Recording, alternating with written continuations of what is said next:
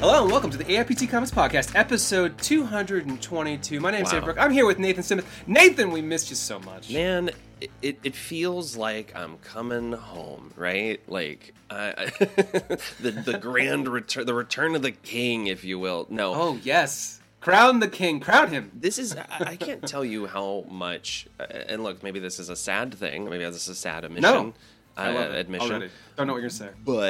but um, I I did not realize how integral to my mental health and well being doing this show with you every week is. thank you. Because Yeah. man, it, it, like we've just been shooting the breeze this morning, Mm-hmm. catching up, talking. I I went through a move. You Yep. you were out of town. Like we Yep. were.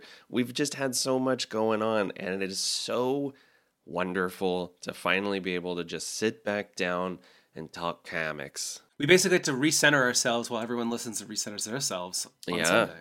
Absolutely. I mean, it, yeah. it- we- while while everyone's resting, uh, we are uh, reading. I don't know. I got nothing. It's been a long week. I wonder how many people how many people are like nursing a hangover while listening to this show on Sundays, you suppose? Oh man, that's a good 10%? question. 1%? Yeah, I, last week, I will tell you, I was I was uniquely Oh, that's right. excited to be off for the weekend because yeah. I I did have the worst hangover of my 30s. I'm, I'm Yeah, hoping it's the worst hangover of my 30s. Uh, so. My neighbor was just telling me he did a sauna, Totoro? sauna, a sauna for Uh-huh. uh, eight hours or six hours, and he had the worst hangover from it Really?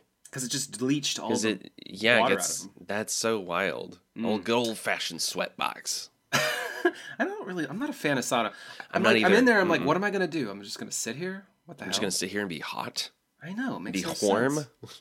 I know it's no fun. Yeah, but anyway, uh, no, it's great to have you back. You, yeah, you Thanks, moved. man. We ha- Chris Hassan came on. We had a blast. Crushed it. Show, of course. And then last week we did a weird show where I just talked for like ten minutes, and then we listened to me and Kenny Porter talk about Flash, the fastest man alive. Yeah. This week we have Curt Pires on to talk about You've, You've Been, been canceled. canceled.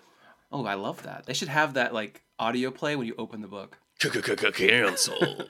Wait, they need that. You know how Hallmark has those cards that like you open? Do that for comics, guys. Mm-hmm. yeah. Definitely. You open up uh, Carnage 2099. You hear Yes. uh, you hear Woody Harrelson just be like, "Hey, it's the future." Like, But it's in canon uh, Venom, my- not the movie canon. I've never attempted a Woody Harrelson impression before, and that was bad. Well, you know, there's always time to improve. Um, of course. Curt talks all about this book. That's uh, actually the FOC is Monday for retailers, but Mm-hmm. it's coming out in June. It's from Mad Cave, and uh, it's, it's it's crazy art, violent, uh, adult comic for sure. But Curt's been on the show a couple times, and I have to say it's nothing like anything else he's ever done. Mm-hmm. No, So- I I was like, yeah, I I, I it, it it hit me halfway through reading the first issue that I was just like, this is he's currently writing Indigo Children, which is like, uh, uh, like tonally so different, and uh, Mm-hmm. it's just it is it is a wild swing. So we dig into that. So you'll get a, four, a full four one one Mm-hmm. on that series. But before we get to that, as always, we're going to recap the news, review our favorite comics of the week, Mm-hmm. talk a little bit about next week too. But holy moly, there's some big news this week. There was Possibly the biggest ever on this podcast. I don't know, not really. uh, Wonder Woman is going to get a daughter Mm-hmm. named Trinity, aka Lizzie. Uh, introduced in Wonder Woman number 800, which is coming up in a few weeks. Trinity the Tuck. Yeah. So this is a story that takes place in the future. Mm-hmm. And then when Tom King takes over on Wonder Woman, it Mm-hmm. will then be the past. So I somehow we're going to lead up to the introduction of this this daughter character. Yeah, But Did you did you get the feeling that a lot of people were skipping the excuse me that a lot of people were skipping the fact that it was a future story like on Ah. Twitter like there were a lot of reactions of just like how does this make any sense and I'm just like well if you read the next paragraph of the press Right.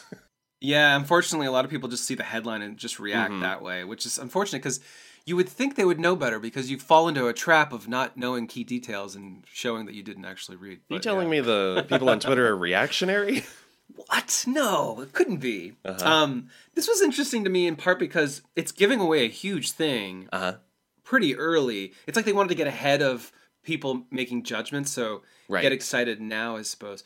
The, there's really no information uh, that was given beyond the fact that it's a f- story set in the future. Right. Her name and a picture of her, which is drawn by Daniel Sampere, which will also Mm-hmm. be a variant cover for the first issue of Wonder Woman. But this design, I think it rocks. It I rips. looks really yeah, cool. I mean it's it is it's literally Yara Flor meets uh, Donna Troy, right? Like that's Yep, like the design, and it. I, I mean that was also one of my first reactions was like, so I guess DC is just like gonna pretend Yara never happened at this point, which is so odd to me because that character had such a huge push. Like th- this time last year, the log line was the new Trinity is is Yeah, yeah, is yeah. Jace, sort of John, shifting. and Yara, and that's Mm-hmm. just not. Now we literally have the new Trinity, and it's a character.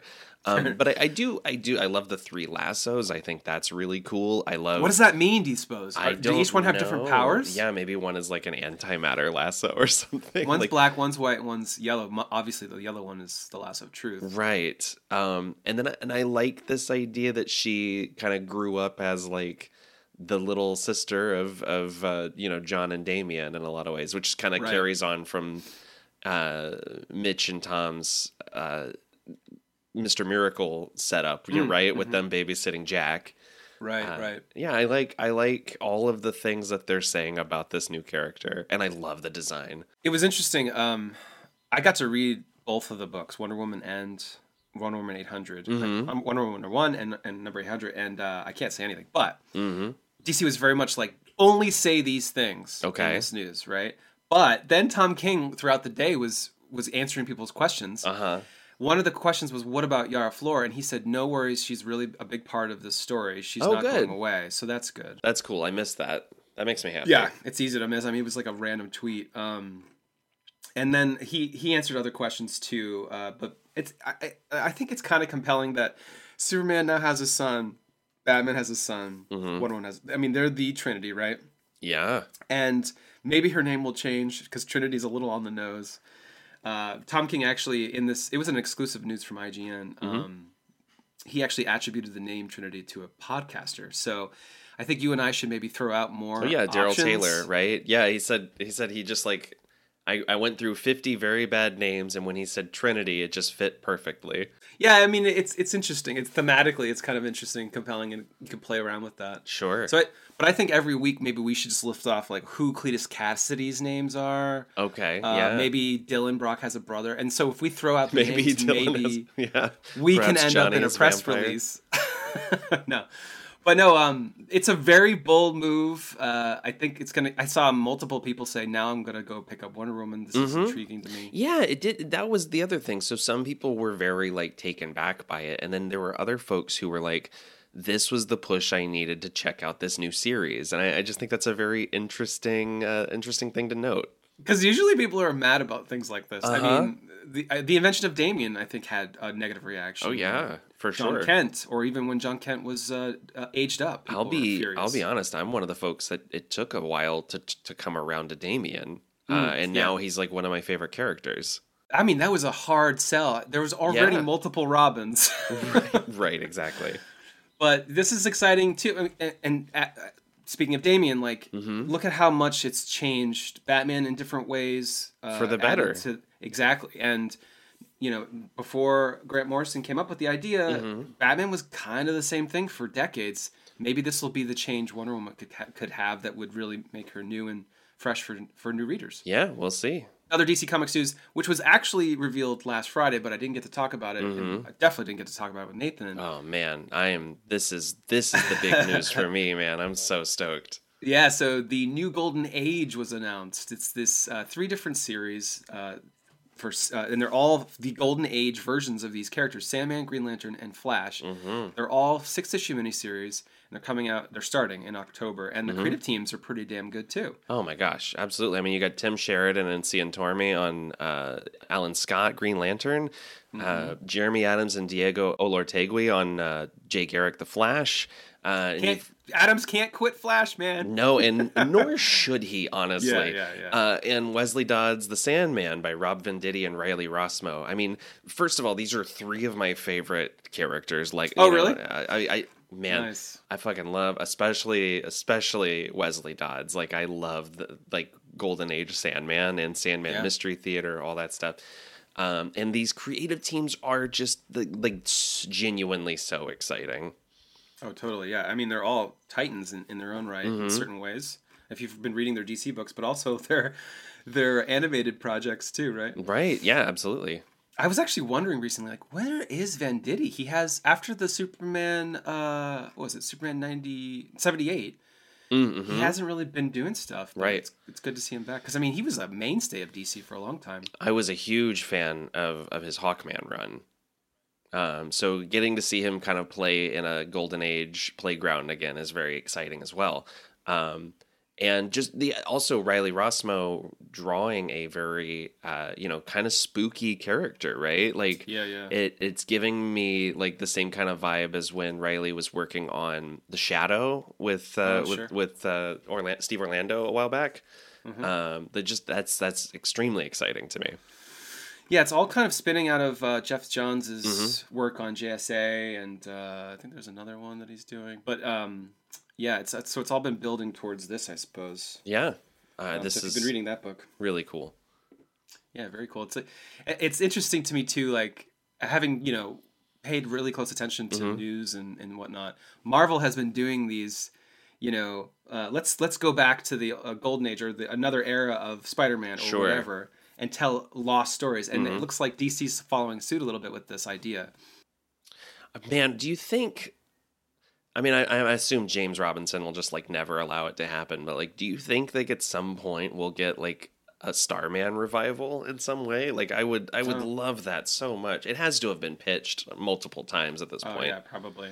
Um, I imagine if these sell well, they'll do another three. Well, he's one of the few creators that DC has just been like, yeah, like we promised we won't touch the character without him. So like that's why Jack Hmm. Knight hasn't been in a comic since like 2002.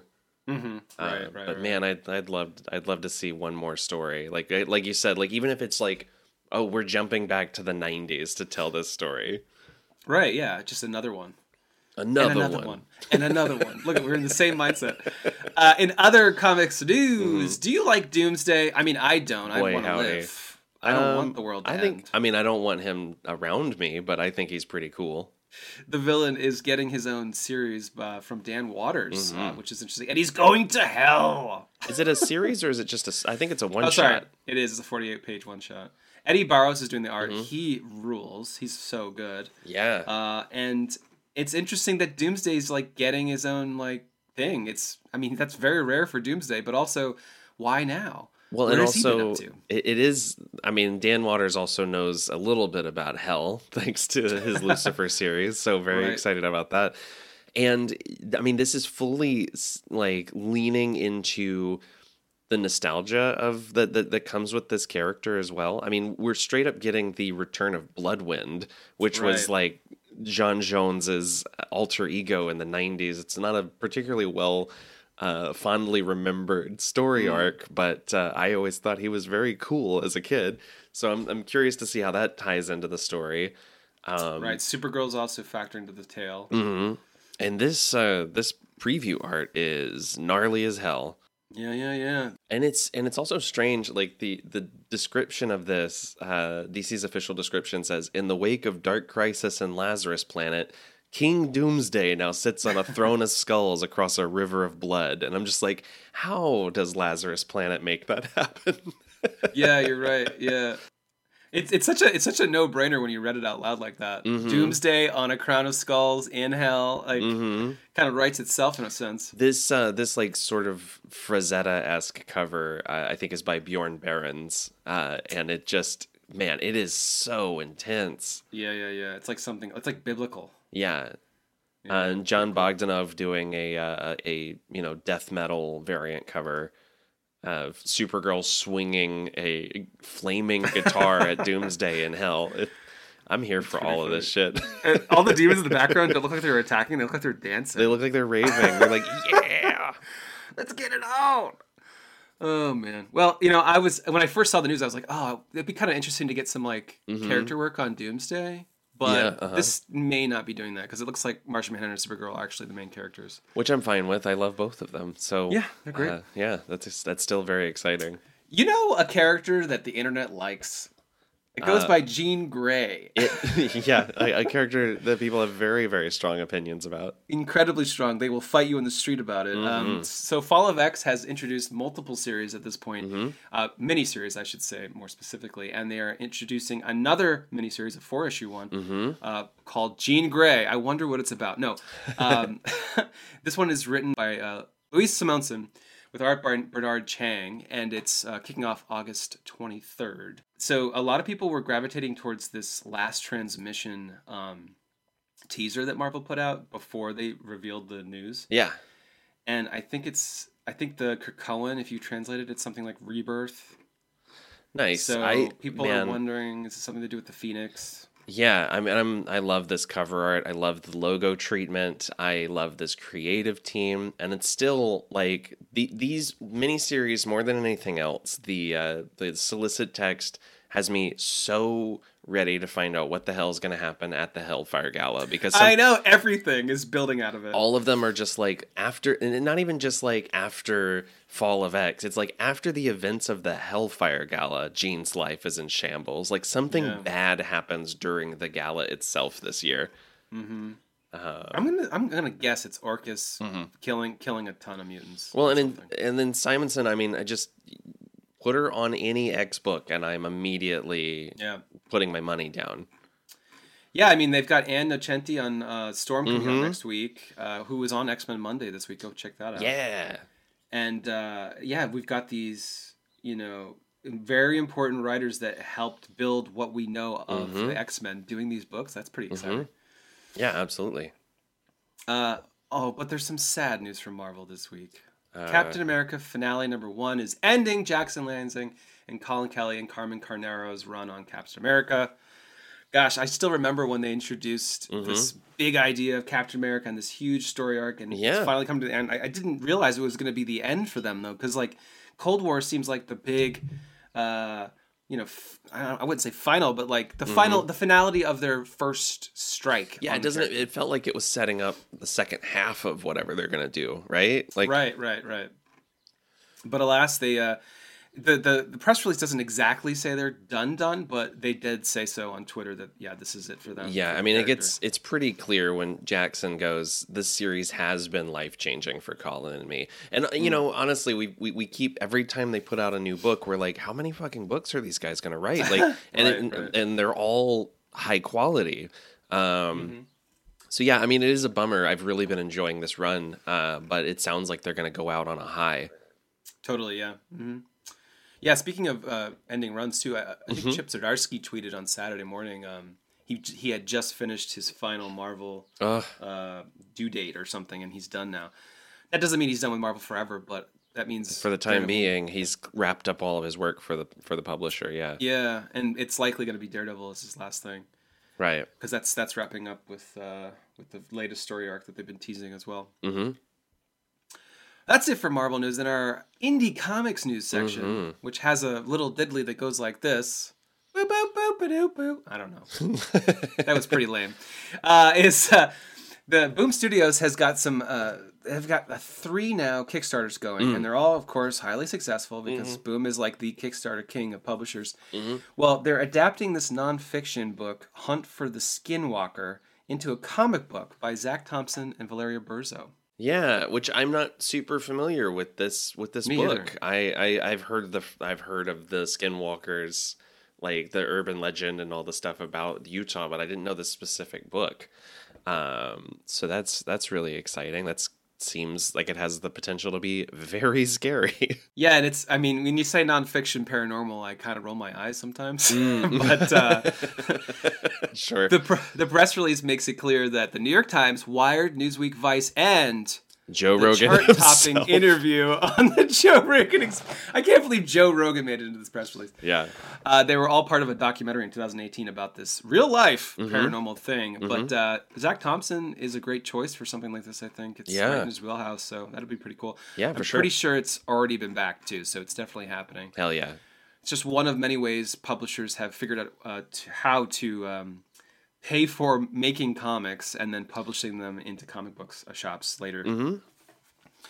Uh, and then col- color me confused by this next one. When the press release came in, I I, had to agree very agree to to embargo. Uh-huh. I was like, I was like, I'm agreeing to embargo to what now? What? Webtoon and Discord. Yes, that's Uh-huh. right.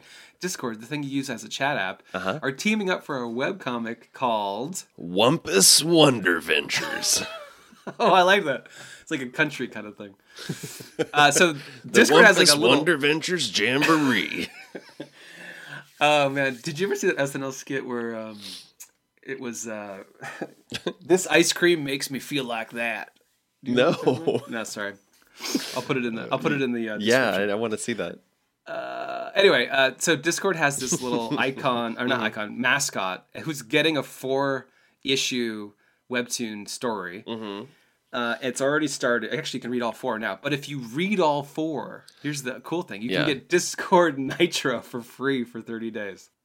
What? A, that's an interesting incentive, right? I know. I was like, and and then apparently, if you already have Discord Discord Nitro, you can still get something out of this. Yeah. ten free webtoon coins, which I didn't even know existed. This is really cute. This this book looks ador or this series looks adorable. Uh, it's apparently a dark comedy with time travel elements. You know what's weird though? I, I'm I'm scrolling through this press release, and at no point do they mention the writer or illustrator.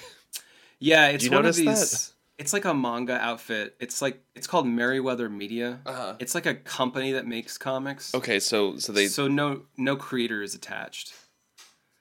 But huh if you go to Merryweather Media's Twitter, yeah. there's a person uh, bent over getting railed from from behind. No, there's uh, not. As their, yes, as their timeline photo. It's not. They're not nude, so there's. It takes some imagination to know what's happening. But I was like, wow, that's that's a bold choice for a company that's doing a kitty kind of comic like this, Uh, holy shit, you're right. right? And it's just It's strange. huh.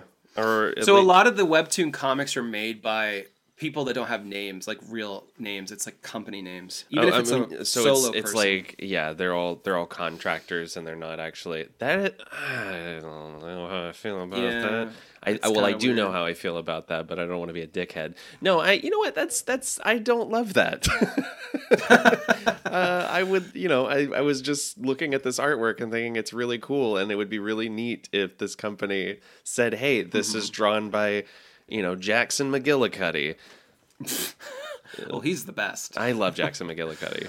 But no, like Oh, that's uh, that's ah, that's weird. Comics by I mean, uh, th- you know, we know about comics by committee and comics, uh, you know, with that Yeah. function as sort of like a writer's room. You know, we've had stuff like the Beyond Mm-hmm. board at Marvel, but even then, it was like I knew when Zeb Wells or Cody Ziglar was writing a comic because they put their fucking names in the book. It's just Right. I don't know. Uh, maybe It's I'm a- maybe I'm getting a little heat, like heated about this for no reason, but it's just an It's odd it's an odd way to do business. I think. It's it's very common in manga that even with a when it has a creator name on it, there's actually like twelve artists working on stuff. But yeah, webtoon.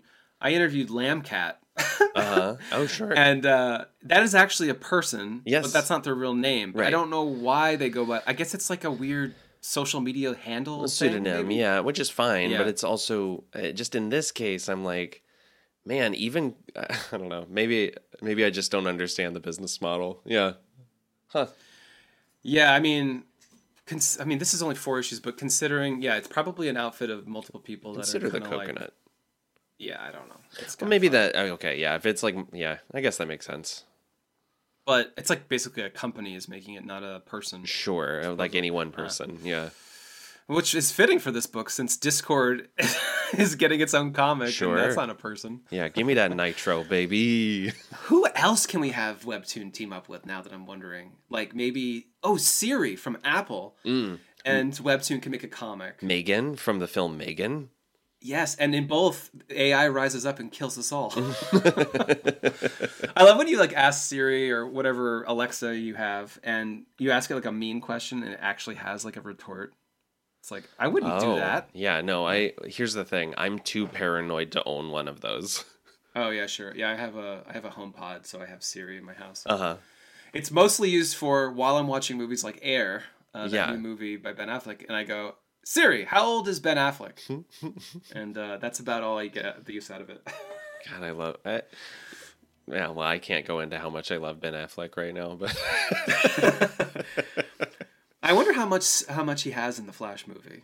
Probably only like ten minutes. Right? oh yeah, I think it's like two scenes. I think he has that action sequence on the bridge that we've seen in the trailer, and I think he Yeah. argues with Barry. I wouldn't be surprised if we get like a version of the scene from Flashpoint where he like reads the letter. But it, Oh, it- but it wouldn't be from his dad. It'd be from Keaton or something. I don't know. Oh, okay. We'll That'd see. be Be interesting. Oh my god, that's a cool idea. I never even thought of that. Connecting Michael Keaton to Ben Affleck and Uh, Yeah. then blowing the entire universe up, I don't so know. that one of the Jonas Brothers can be Batman in five years. I truly don't know what to make of that movie or what it's gonna be. Me too. Yeah, I uh, I have a lot of conflicted feelings about it. Same. Moving on to our last bit of news: Mm-hmm. creator-led Black Box Chronicles is coming to Kickstarter on May 16th. Chronicles. Yeah, that's right. I'm going to brag about it. AIPT had the exclusive uh, Yeah. reveal of this uh, before anyone else did, about 24 hours before. and, uh, Yeah. No. Anyway, so yeah, I love the idea of creator led anything. So Mm-hmm. I'm already on board. Um, if you like stuff like Black Mirror, you're probably going to like this. It's an anthology. Yes. Sci-fi, horror. I mean, it's got everything that everyone loves these days. We talk so much about how much we love horror anthologies on this show. We do. And the creative team, or the creatives on this is insane. We've Mm-hmm. got David Mack, uh, Tora Tarada, uh, Michael Avon Oeming. Uh, Taki Soma. Yep. Uh, so it's probably going to rule. And uh, Mm-hmm. yeah, you can back it in a few days. There's a preview on aiptcomics.com. It's mostly text, though. Gorgeous David Mack cover. Very gorgeous. Yeah. Very gorge, as I would say. Hot, gorge, David Mack. Ooh, that's a pretty good one. You should lay that track. okay. that's that's our next single. Uh, so yeah, uh, uh, Wonder Woman dominated the news this week. so Of course. I think that was what everyone was talking about. Moving on to our next segment, top books of the week. Mm-hmm. about top two favorite comics out this week. What was Mm-hmm. your second favorite book of the week, Nathan? So my second favorite book of the week technically came out last week, uh, but it was you know it's right on the cusp because it was a free comic book day title. I'm I talking think about it counts because like people couldn't find it. yeah, it was it was weirdly so. This was a weird case where this book didn't get announced until two days before Free Comic Book Day, which was so strange because, you know, we knew what Marvel was putting out back in January, right? Something like that.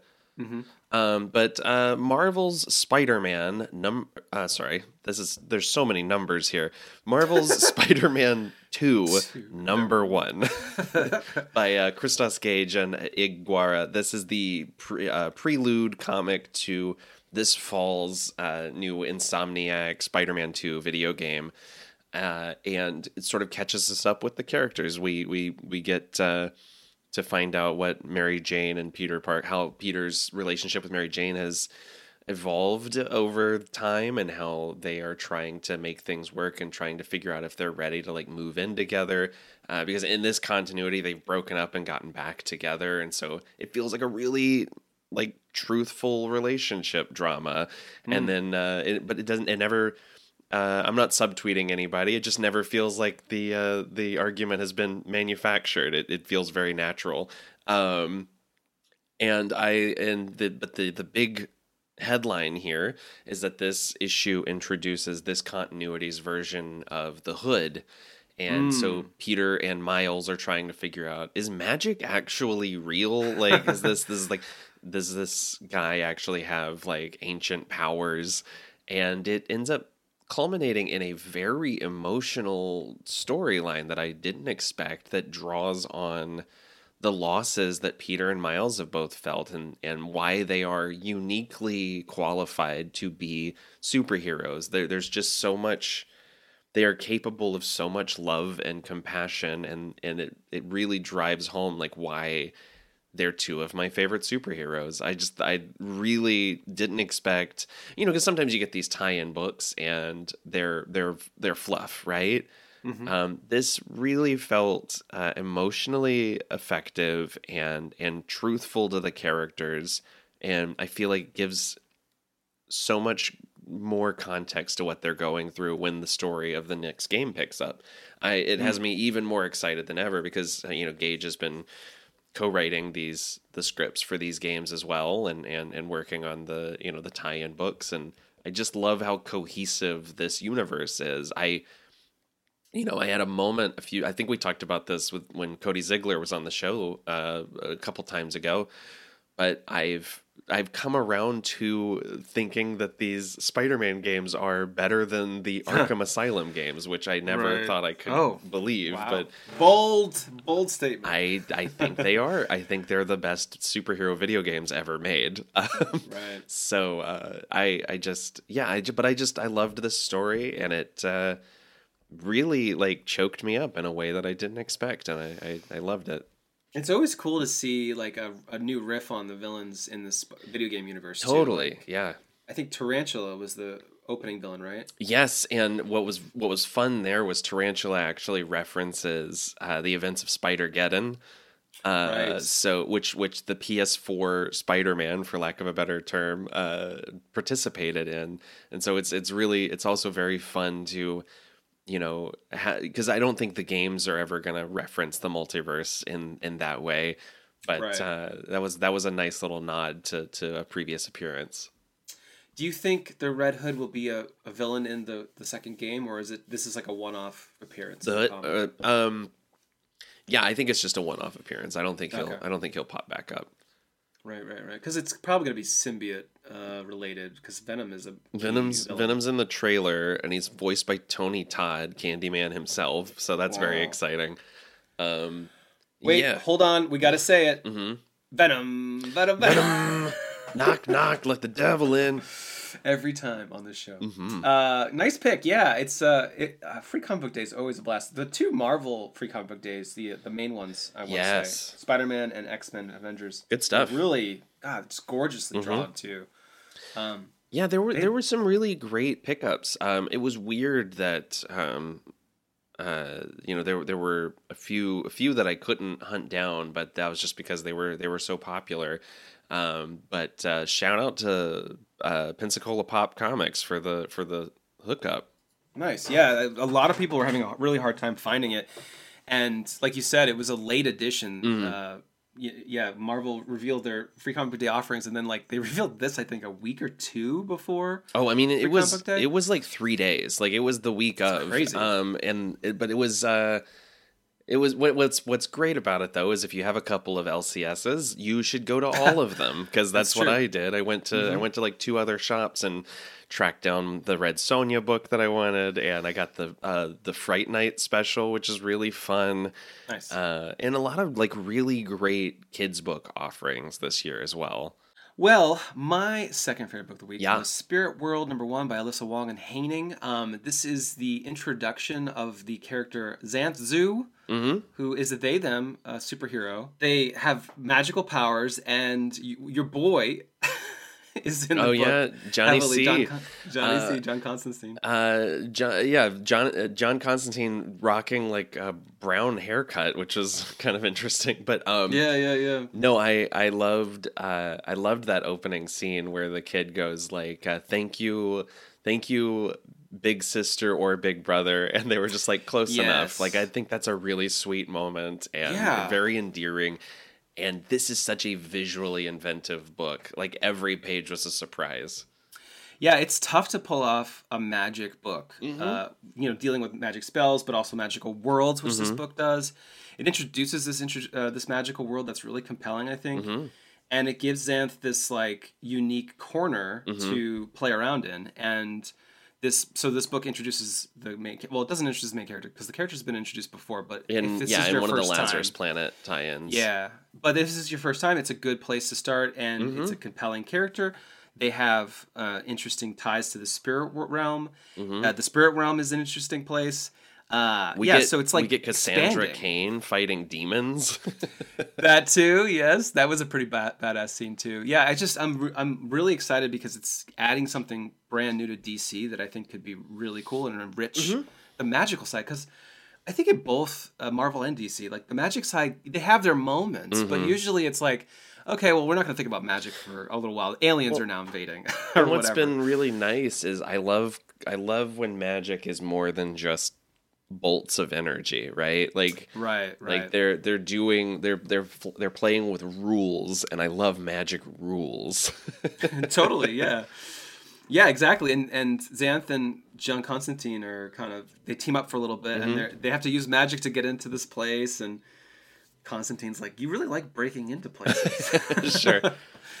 uh, yeah, I think Wong did a fantastic job with the writing and the dialogue too. Mm-hmm. Um, yeah, I'm I'm I'm all for more Spirit World. So Definitely. out. But what was your favorite book of the week? My favorite book of the week was Ghostlore, number one by Cullen Bunn and Leomacs. Uh, this is a this is the new a new horror series from Cullen Bunn, which I thought was going to be more of an anthology, but it seems like this is going Oh, to be a bit more of a continuing story. Um, we're introduced to this small town and this family. Uh, this this dad is a preacher who may be secretly losing his faith, and his congregation is slowly whittling away week to week. And um, in his kind of push for you know moral superiority over the town, he's kind of pushed his family away from him, um, and everything sort of culminates in this horrific car crash that somehow renders him and his daughter with the ability to see and speak to ghosts. I, it's it's kind of unclear if he can if he has the same sensitivity she does, but um, the the bulk of the story then is a scary story told to them by a ghost. Uh, Nice. and I think the it seems to be setting up this idea that there's something even worse in the uh, hiding in the town that the ghosts are trying to tell them about. And uh, so you know the, the the log line of this series is what are the scary stories that ghosts tell each other? You know, it's folklore, but for ghosts. that's a Uh, great hook. It's such a great hook. Every time I think Cullen uh, couldn't possibly come up with another original horror series, he surprises me. Like I, I think he's he's one of the best horror writers we have in comics. Uh, just consistently inventive, and uh, yeah, it's it's a it's a it's a really really fascinating hook and uh, really strong character work. Very scary illustrations from Leomacs. There's some really gnarly body horror stuff um, and and the the ghosts uh, themselves manifest in in varying ways that are unsettling. Um, yeah, I can't wait to see what's next in this series. Great combo, Bunn and Leomacs too, because Leomacs doing all those um, Joe Hill horror books at Oh, DC yeah. for a while there. They For sure. gorgeous. Uh, What my was yours? favorite book was Silk number one. This is the, this is like the fourth number one Silk book in like five years. Sure. yeah, Silk, she's like- Silk has become the new Howard the Duck. She's just condemned to new just miniseries alone. Mm-hmm. Um, and they don't. I don't think they put the legacy numbering on it for some reason. no, I don't think so. I'm sure somebody and somebody's keeping track of that. Mm-hmm. But uh, it's uh, written by Emily Kim with uh, art by Ig Guara. Oh my God, he was your second picks artist. Um, so Silk is a book that is not forgetting what happened before at all. Um, so every miniseries may have a new number one, but Emily Kim, who's already written a story arc of this character recently, uh, continues uh, a story. But you wouldn't think so at the start because Silk is in like 1920s Hollywood in a new costume that's like uh, noir esque, but for the time Right? Uh huh. and she's literally i think the first page shows uh, hollywoodland instead of hollywood which really dates the book because hollywoodland actually was what the sign was in hollywood for a while before it burned. Um, and she is investigating something. And i don't want to spoil there's a big twist at the end. I'm not going to spoil it because you're just sitting here going wait what? Why is silk in the 1920s Sure. and then like a monster shows up and she's fighting this monster and somehow the monster is making her phase out of the building into another location and another location and she, even Silk Mm-hmm. Is like what's going on here and then the Beastie Boys show up and they start singing uh, No Sleep to Brooklyn which was in both Guardians of the Galaxy and Mario. in Super Mario so it's so Beastie Boys are rich this year or at least the record label is Well, and uh, or they're friends with Chris Pratt. I don't know. I know right he was he was the one who suggested that song choice the common factor. When that poll came up in Guardians 3, I was like, what the hell? Like, are these studios not talking to each other? I love it. It would be, wouldn't it be cool to be a recording artist and like, you know, you made a song 50 years ago and then, now all of a sudden it's in every blockbuster. and you know, but you know your song's going to be in like six movies that year. Right. Anyway, I'm on a slight tangent here. That's funny. no, but um, there's a humongous twist at the end, Mm-hmm. and so Ig Guara's art amazing, like just really Oh, yeah. like uh, atmospheric, and it really hammers home this like other air, other time Mm-hmm. in, in like the 1920s. So there's like that noir, noir vibe, but the twist makes you go, huh? And I think every issue is going to be, not to spoil it too much, in a different place Mm. or time. And we have to figure out how Why? Silk's going to get out of this one. Yeah. Always But, uh, hoping the next leap will be the leap home. exactly. But yeah, so if you if you've enjoyed Silk in the last few years, this is a nice change of pace. Or if you haven't really dug what they've been doing with Silk, this is a really nice change change of pace. And it's kind of like a mystery box kind of tale at the start. hmm So go check that out. I love that. I love you. Oh, I love you too, man. Oh my god, this is such a lovey-dovey show. It sure is. Moving on to our next segment, and boy, have I missed hearing you say it. he clears his throat. Standout Kapow. moment of the week, our favorite panel or page. Mm-hmm. Uh, usually highlighting really cool art and punches or gore. And in this week, Sure. I picked a, a scene from Extreme Venomverse number one uh, Mm-hmm. in the story by Mirka Andolfo, with art by Nico Leon. This is um this is an interesting book in general, but Yeah. The uh, this scene in particular, or this story actually, is uh, basically about a Venom family. Each Yeah. family member has a, a Venom symbiote, including Eddie and Dylan. And Dylan has uh, let the symbiote take over, and the parents are rushing to stop him from doing any harm. And we've got this hulking Venom punching a very small boy in a symbiote Ven- Venom's costume. Like his fist is as big as his torso. It's very like manga esque or video game esque. This, Sure. this sequence. He- Massive. and then we get to see Dylan punch back, and he punches Venom so hard that he bounces off the ground and keeps flying forward. uh-huh. While he is like Super Saiyan, like in the air, still punching. He yeah. just defying, um, you know, reality here with I this love it. moment. If you go to aiptcomics.com, go to this podcast post, you can see this art. It's pretty awesome. This It- moment. It's pretty great. And uh, it's it, it, what's funny is when he punches his father, there's no sound effect. No. I guess it was a silent but Right. punch. right. What is uh, what is your favorite kapow moment of the week? Uh, mine was uh, from Superman Lost number three by Priest and Carlo Pagulayan. Um, this is a, I mean, there's no other way to say it. Superman at his most Lisa Frank. Um, it's uh, he's he's trying to get back home and he's hitched a ride with a pod of space dolphins. Okay. and uh, this this shot is just so wild. He's in a vortex of these dolphins holding onto one's fin while he's getting just pulled through space, uh, and the the nebula swirls around them. It's just it is the kind of thing that makes you just go comics, everybody. I know, right? I Yeah. love it. I that love white it so costume's much. so cool. Like Oh my the gosh. absence of light or It's- color, I should say. Yeah, but it, it does it like it pops. It like feels like it's glowing off the screen or off the page. Uh, and yeah, I, I this book is so in, interesting to me, like visually inventive at every turn. Um, but this was like a page that I'm so I was like so glad this was a splash. It's kind of funny. He's towing his like backpack too, hmm Yeah, I know I love it. so it makes sense logically too. Of course. Of course. What's what is the deal with uh, humanity's fascination with What is- porpoises What in is the space? deal? Oh, I don't I know. just love it. yeah, it's very gar- uh, Hitchhiker's Guide to the Galaxy, isn't it? Is it? Are, uh, is are there whales in that? I know that in Star Trek the movie, there's whales. Oh, there's there's dolphins and uh, yeah, the, all the dolphins disappear in Oh. Hitchhiker's Guide. Head to oh, and then space. Star Wars uh, also has space uh, porpoises. Is that true? uh, in the cartoon? And then they just confirmed it in Mandalorian. Oh, okay. I have not When watched you- this season of The Mandalorian. I guess when you um, go into hyperspace or whatever, Mm. you there are creatures that look whale-like fl- flying around. Fascinating. I know. I don't know. It Doesn't make any sense to me. Uh-huh. you know, I I don't like sci-fi myself. Sure. Okay.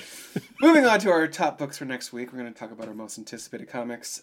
Uh, what did you? What are you looking forward to, Nate? Man, I'm really looking forward to Batman: Brave and the Bold number one uh, by everybody. Uh, we got Ed Brisson, Tom King, Christopher Cantwell, Dan Mora making his writing debut. Uh, Javier Rodriguez, Mitch Gerads, Jeff Spokes, Clayton Cowles, Simon Boland. I mean, it's it's a it is a unbelievable lineup of creators telling stories set within the Batman universe and in some also uh, alternate universe tales. Uh, this is basically the spiritual successor to Batman Urban Legends. Uh, yeah, I, I just for that alone, I'm very excited. Tom King and Mitch Gerads uh, telling their story of the first uh, battle between Batman and the Joker. Dan Mora telling a story uh, a, a, black and white story of um, cybernetic henchmen of the Joker and this like sort of futuristic, I guess, cyberpunky kind of version of Batman. Uh, yeah, a, a Wildstorm story by Ed Brisson and Jeff Spokes, uh, doing doing uh, Stormwatch and, and director Bones. Like that's really exciting to me.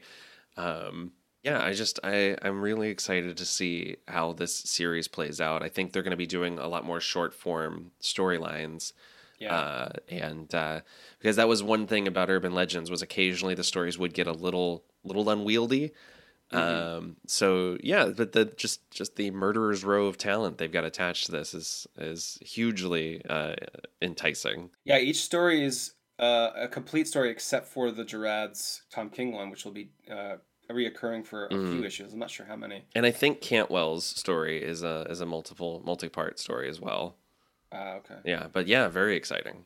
Yeah, the I'm looking at it right now, and the art is it's just insane in every story. It's oh, so man. good visually. Yeah. Uh, yeah, I'm reviewing this one so so Can't stoked wait. for Javier Rodriguez drawing Superman. Oh, like, yes, holy cow! His his ability to create new like layout design is mm-hmm. unparalleled. Mm-hmm. It's so good. It's so wholesome his style too. I'm also very curious to see if there's a reason for calling it Brave and the Bold aside from uh, you know synergy because when I see Brave and the Bold, I think team ups, right? Like right, so it, will right. I, I wonder if there's going to be a little more crossover between these stories in some way. Right. Yeah, because they're going to make a movie, right? It's a Brave and the Bold movie. That's that's the name of yeah. That's the name of the Batman and Robin movie, I believe. Ah, that's right. Yeah, yeah, yeah. Uh huh. Yeah, they announced that a few months ago. Mm-hmm, mm-hmm. God, time flies. Mm-hmm. uh, I'm looking forward to Fantastic Four number seven, aka Fantastic Four number seven hundred. Ryan North and Iban Coello have been killing it on the book, as you probably know, as we just talked to Ryan North a few weeks ago. Uh, but this one introduces Doctor Doom, who yeah. enters the story to fix the stupid mistake Reed did. Because of course, what a dummy! And I can do it. Yeah, exactly. uh, but it's it's exciting to see Doom enter the story in part. And I think actually Ryan said this to us on the podcast. Mm-hmm. Doom is uh, uh one of the main characters of Fantastic 4 mm-hmm. and, and so one of the great in, villains. He, so he's slowly introduced all uh, our Fantastic Four at the start of this mm-hmm. run, and now it's Doom's turn. So I'm really excited to see that. But also, this is the a milestone issue, so mm-hmm. it's a it's going to come out with swinging with other stories too, while mm-hmm. while also being exercised. So yeah, yeah, a lot of bang for your buck, and I feel like it's going to be a, a little bit of a game changer. Yes, and I think Ryan even said that. He also said, I think he is finished scripting. I forget. He was tweeting about it on Friday about issue like nine or eleven, and he was saying wow. like this is another game changer. Awesome. I have um, loved this yeah. run. Like so the idea so of the idea of even like him being like this is kicking it up a notch is is so exciting to me. Do you think Doctor Doom will bungle it, or will he solve the problem? I, I, would. You know what would be amazing is if he did actually solve the problem and becomes more celebrated than Reed. Like I think that's an interesting. Mm, that's uh, interesting. Change to the dynamic, but we'll see.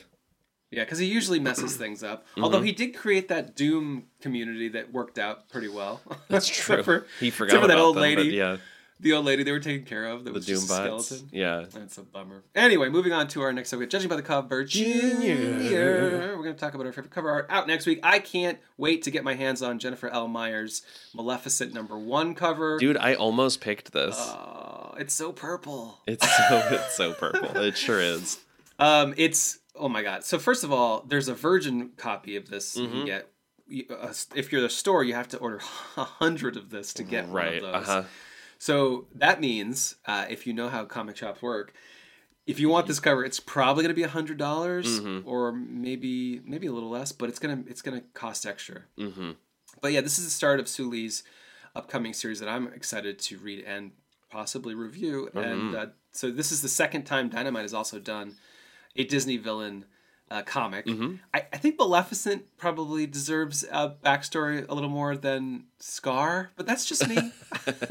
Sure. Uh, but this cover is so gorgeous. Um, it's playing with light through these trees, but the trees are so emblematic of Sleeping Beauty. Oh, and that yeah. style. It looks like the opening credits of Sleeping Beauty. it's super just. Uh, it's like sci-fi in a sense. It's the fantasy Yeah. element of these impossible trees, I love it. And Maleficent is just kind of walking amongst these trees with the, their handy crow. Uh, they're kind of small, but uh, so in a sense, it's kind of creating um, an atmospheric Mm-hmm. um, environment that's kind of bringing you into this magical world. And Maleficent isn't quite the you know the center focus, Mm-hmm. but it creates this vibe that's just so pretty and cool. I love it. I love it. Yeah. What is uh, your favorite cover out next week? Uh, I really love David Mack's cover for Bloodline, Daughter of Blade number four. I mean, he he just he does this watercolor painterly stuff better than I think anybody out there. I love the, I love that that she's sort of uh, Brielle's sort of fading into the page like it's almost like it's almost like that she's not fully defined like there's not any hard lines on her shoulders or her hair or anything like that. She sort of is sprouting from within the page. Um, also, we've got these like the the the title treatment is in what appear to almost be uh, like coffee circles, like coffee, like Oh, like yeah. or like the where the where he set down his cup of paint. You know, the paint can Right. has sort of bled onto the page. I just it's so great, and I love the design of the glaive that she's holding in her hands, and Hmm. there's just some really nice little yeah, bits of text that sort of uh, you know, are sort of like strategically placed in different parts that almost look like tattoos. You know, blood, the word bloodlines, Mm-hmm. uh, which is also very interesting to me because that's not, you know, it's bl- the title of the book is Bloodline. You Yeah. know, uh, so putting, you know, putting a uh, plural on that makes me wonder if it ties into the story in some way. Hmm. Um, and then also there's just these nice little sort of summary touches that I don't expect, like the you know the The the, flower stamps. the little flower stamps all throughout. Some of them are in her hair, and it's just I don't know. It's a it's a really lovely, lovely piece of art. It is. It is art. Yeah, Mhm. it's not just like a superhero posing. You know, hmm it's interesting to me the different uh, font. Like he's got stamps, but then he's also got handwritten, and then he gets a little artistic. with Right? Yeah, absolutely. It reminds me a lot of of his work on the Daredevil covers. Oh yeah, yeah. I also got to say, iconic. there's a really cool uh, variant cover by Betsy Cola of uh, Brielle as a sort of Spider-Man variant. Mm. I love that Nice. as well. Go pick those up if you have the money. It's probably really expensive. Sure. Variant owning variant covers is is a weird hobby for me. Like I Same. I actually own like two. I only own two. I don't own a lot, but I can't. I mean, I, I'm just gonna put it in a pile or in a you know long box. I'm not Mm-hmm. gonna look at it, and it's usually a lot of money to get the really cool ones. Sure. Anyway, uh, before we get to the guests, I want to point out we uh, we have Jed MacKay coming on next week. That's right. Mm-hmm. Avengers, Moon Knight, et cetera, et cetera. Uh, his Avengers run is starting next week, and uh, it's a really exciting time if you're an Avengers fan. I am excited. the lineup changes. There's this new villain team uh, coming Mm-hmm. in. Uh, it's just crazy. So uh, stay tuned next week for that. But before Mm. you turn off this podcast, listen to this interview with Curt Pires. Talk all about you've been canceled. Kurt, you have been on the show so many times I can't even count on one hand. Uh, how you doing? I'm good. I'm good. Excited to be back. I appreciate you having me. Last time you were on, we talked about Indigo Children, and that series is fantastic. I think there's three issues out now to go pick up. But you're here to talk about You've Been Cancelled. Number one issues coming out June 7th. FOC is Monday, May 15th. Uh, now, I want to ask you, I'm gonna, gonna kick this off. I want you to pretend to be somebody else, okay? This is very odd for the show. We usually want to have people acting as themselves when we interview them, but let's start with you're a comic book shop owner, and you've got you've got canceled on the shelf. Who is this book for, audience wise? I mean, I think it's just for people who are first off fans of amazing art because I mean, if anyone's seen the preview page, this book is just absolutely gorgeous. Uh, but I think I, it's a it's a big, gritty, dirty sci-fi book. I like to sort of describe it as sort of the bastard child between like uh, Transmetropolitan and like Squid Game. So it's got like a sort of a, a satirical cultural commentary element to it, but it's also got ultra violence and just crazy epic fight scenes that are really like a showcase for our amazing artist Kevin Castaniero to just cut loose. Uh, so I don't know. I think it's for people who want something fresh and exciting and that can be violent but also make you laugh. Uh, I'm really just making these things for me, uh, and so it's the kind of book I want to read. So when I made the the thing. So yeah, so kids between the ages of two and four, I think, is what you're trying to say. Exactly, young readers. Actually, no. Uh, having gotten a chance to read the first three issues, uh, you are so right. Kevin's art is bonkers. Uh, the violence is hilarious. Yeah. in a in the in, in a way that it's I what I mean is it's very over the top, like very graphic, very cool. There's um speaking of, yeah, sorry. There's, there's just a lot of stuff in it that I think is just fun and I feel like we're we're living in a time where it's people are almost afraid to laugh at things and also afraid to make fun of themselves. And I think this is just a book that is just unabashedly like it goes to 11. It's pretty much the best way to describe it. That Spinal Tap reference. Totally. Portions of the book reminded me of um, Arnold Schwarzenegger's Running Man in the best way possible. Uh, what goes into crafting like a really gnarly kill? Well, I, th- I think so. Uh, I write the fight scenes is kind of weird. It's a bit of a hybrid style. So like I uh, I don't really write specific panel borders, but I write out beat by beat the action scene, uh, mm-hmm. and then normally Kevin goes and lays it lays it out, and then if there's stuff we need to tweak or information I feel like we can land more clearly, we go over to the thumbnails and I'll say, "Oh, can you tweak this and do this?" and uh, we'll just really calibrate things to land the right way, uh, and then really it's a matter of like once I get all the art in I'll go through and read the issue right before we finalize it and uh, add dialogue in moments and stuff because that's one of the, the things that I'm really picky about is like when you have fight scenes. I hate uh, the comic book sh- shit where it's just like they're talking through the entire fight. It's like a punch has like a four paragraph speech balloon. I think it's just so stupid. So I kind of go yeah. the other way where I just write no dialogue and then I'll go in once I have the art and colors sort of pepper it in, right? Uh, right, right, so right. That that it's just really yeah. about tuning things. I think and sort of like editing down to the wire. I'm just trying to I'm trying to always get everything uh, as perfect and, and enjoyable as I can make it for the readers. As our uh, English major teachers said, writing is rewriting, but in comics, writing is rewriting with art. yeah, I mean, I think comics, most comics writers have a tendency to overwrite uh, I kind of in my writing have gone the other way where I was like really getting very minimalist and then I've decided to pull myself back back to writing a bit more but still sometimes not a lot compared to these other guys these other guys write like they're getting paid by the word it's kind of like how Tom King sort of makes fun of himself I think he's made fun of himself a couple times on social media where he writes "Ninjas fight," and then Mikel Janin comes in and fucking does the most epic fight scene ever. I think it's a nice reminder that yeah, the artist is doing so much. Speaking of, how did you and Kevin uh, get hooked up on this project? Well, I I uh, I saw this this Kevin did this book at Scout Comics, which was pretty cool, called uh, Grit, and there's a sort of a fantasy type thing. And I remember seeing a preview of the book on Twitter somewhere. I think your site probably even covered it.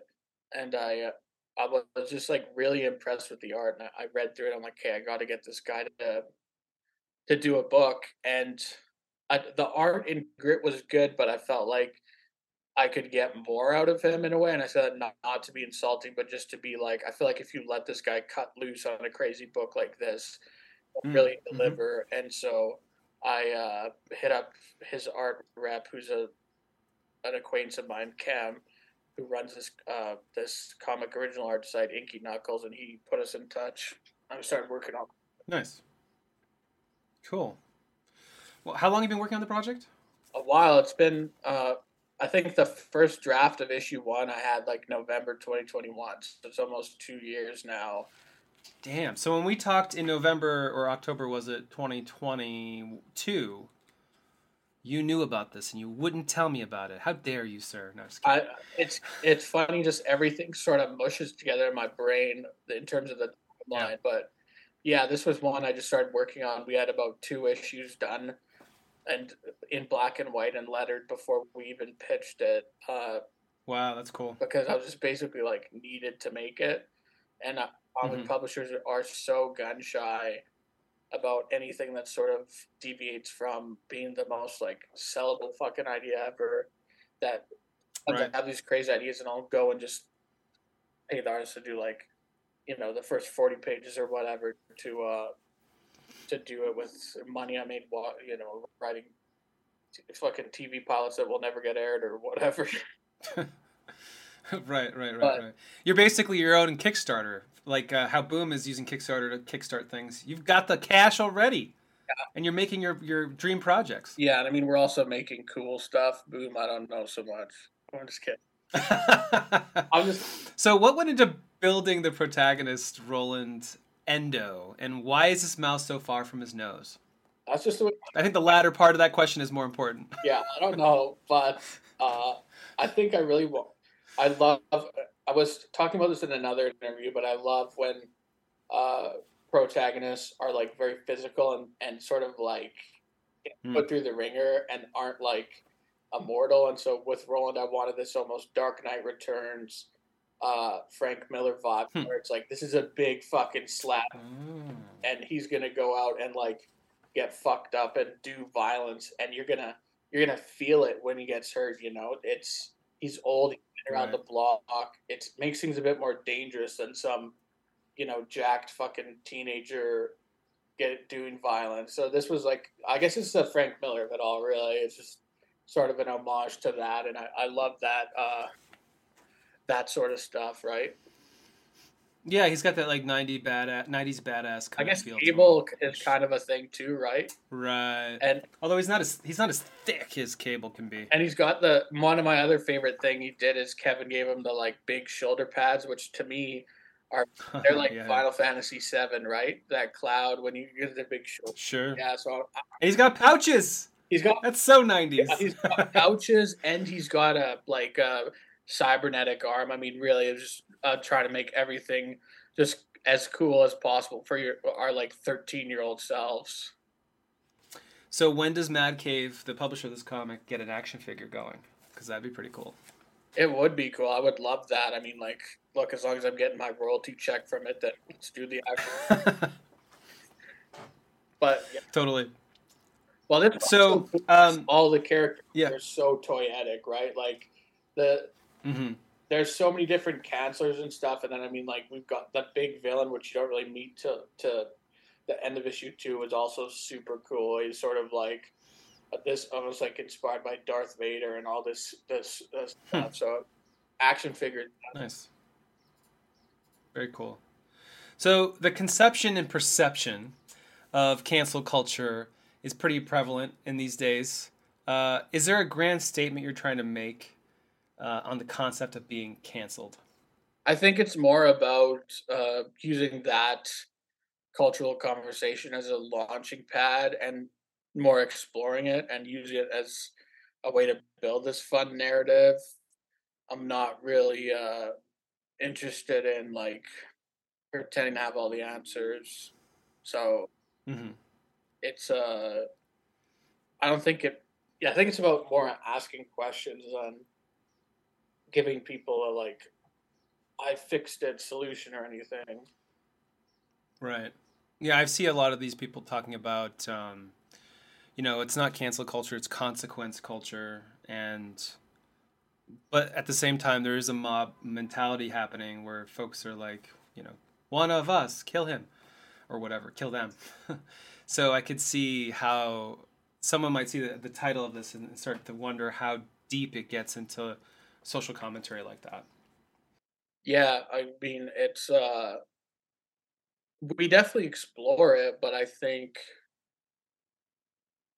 I don't pretend. Yeah, I, like I, I'm broken record, but I don't pretend to have all the answers to this. I think I'm more trying to posit questions to our readers and make people think, uh, because I think that's what it's really nuanced thing, and it's like, yeah, it's better when we're actually exercising our brains and figuring stuff out than giving into the dopamine hit of of canceling someone or on the flip side there's people who just th- just throw the terminology around like no one should ever face any consequences for what they do and so i'm just like it's more about exploring the nebulous area in between those two extremes.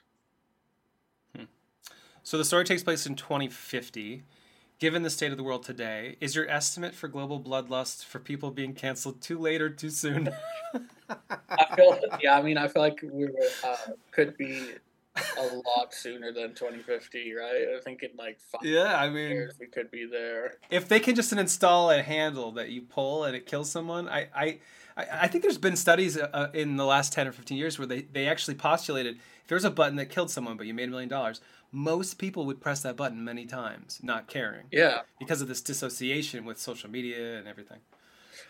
Yeah, I, I don't know, man. It's just, it's uh it's heavy. We live in a messed up place, but it's gonna do.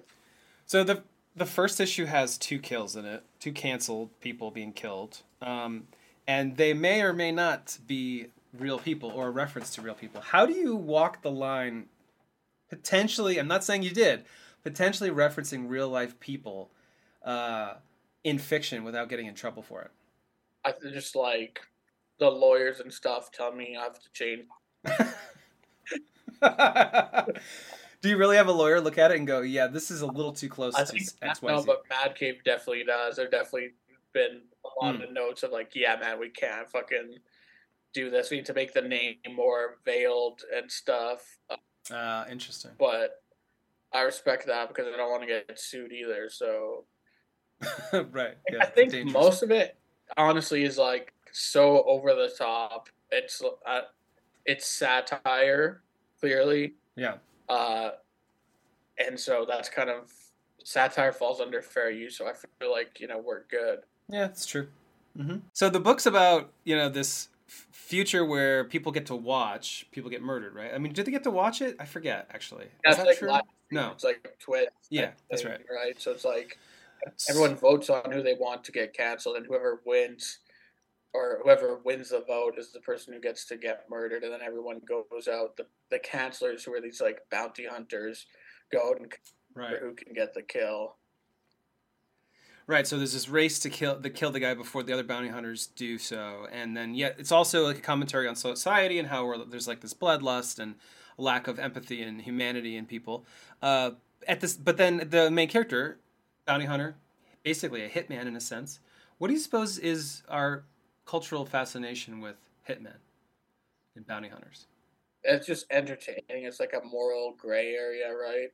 It's, I think yeah. people always are drawn to that stuff because it's like a world underneath the fabric of our own, right? Mm-hmm. I have to say, uh, you know, I've read. I think I've read everything you've you've put out, and this one feels the most different than all your other projects. I think, at least from my perspective, and uh, it's a lot of like kinetic action, violence for for laughs kind of thing, and and your some of your other works are like very deep, and uh, there's like a almost a political message in some, and but also very very human. And you mentioned before that this book has was something you had to make. Was it was it an itch that's been lingering that you had to scratch? Yeah, I think I had the concept of it, and I was just like, "This is so good, and this could be be fun." And uh, yeah, I was definitely just wanting to make something crazy and more in the in an action mode and sort of chaotic, and really almost this is really a, the most manga influence type thing I think I've done mm. because it's it's that big fights and it's just something different that felt fresh to me, right? Like, uh, sure the other books, like you said, they cover a lot of heavy stuff and they can be really structured and jumping around in time and and a lot to manage. And this is very much like super grounded and like very straightforward. It's kind of like a funner book to write in in some respects. Interesting. Yeah, I would liken some of your work to like uh, the True Detective, say, like a supernatural element. You had the there's like detective elements. Um, yeah, it's it's really fascinating how wide a range you can you can write. You don't see that all the time with with writers in comics. Well, I appreciate that, man. I'm a I'm a different beast. so, uh, you know, now that we've uncovered that this was a secret last time we talked, can you give me a number of projects you're currently working on that we don't know about yet? You can give me a ballpark too. You don't have to give me an exact number. Well, there's six. Well, I'm finishing off a, a deal I had with Comixology, so there was six books there. Uh, I don't even know if a lot of those are gonna get released. Uh, I do not know what the fuck is going on over there. Uh, yeah, I don't think anybody does. And then, uh, and then I've got a bunch new. I I'm just about to go out and set up a bunch of new ideas. I'm probably nice. gonna do like four or five new books, and then there's one thing which is a bigger like uh, kind of a experimental universe idea. So there's like multiple books, hmm. but nice.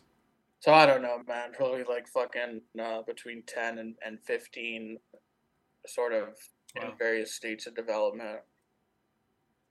Your uh, your motivation is impressive. I wish I had that kind of motivation. Well, my motivation is to uh, to leave the quality of life I want, and you have to write a lot of books to do that in comics. The problem is you just keep buying houses, and it, it just gets harder for some reason. I don't um, get it. I'm, dude, I'm not buying mansions or anything off this. Like, let me be honest.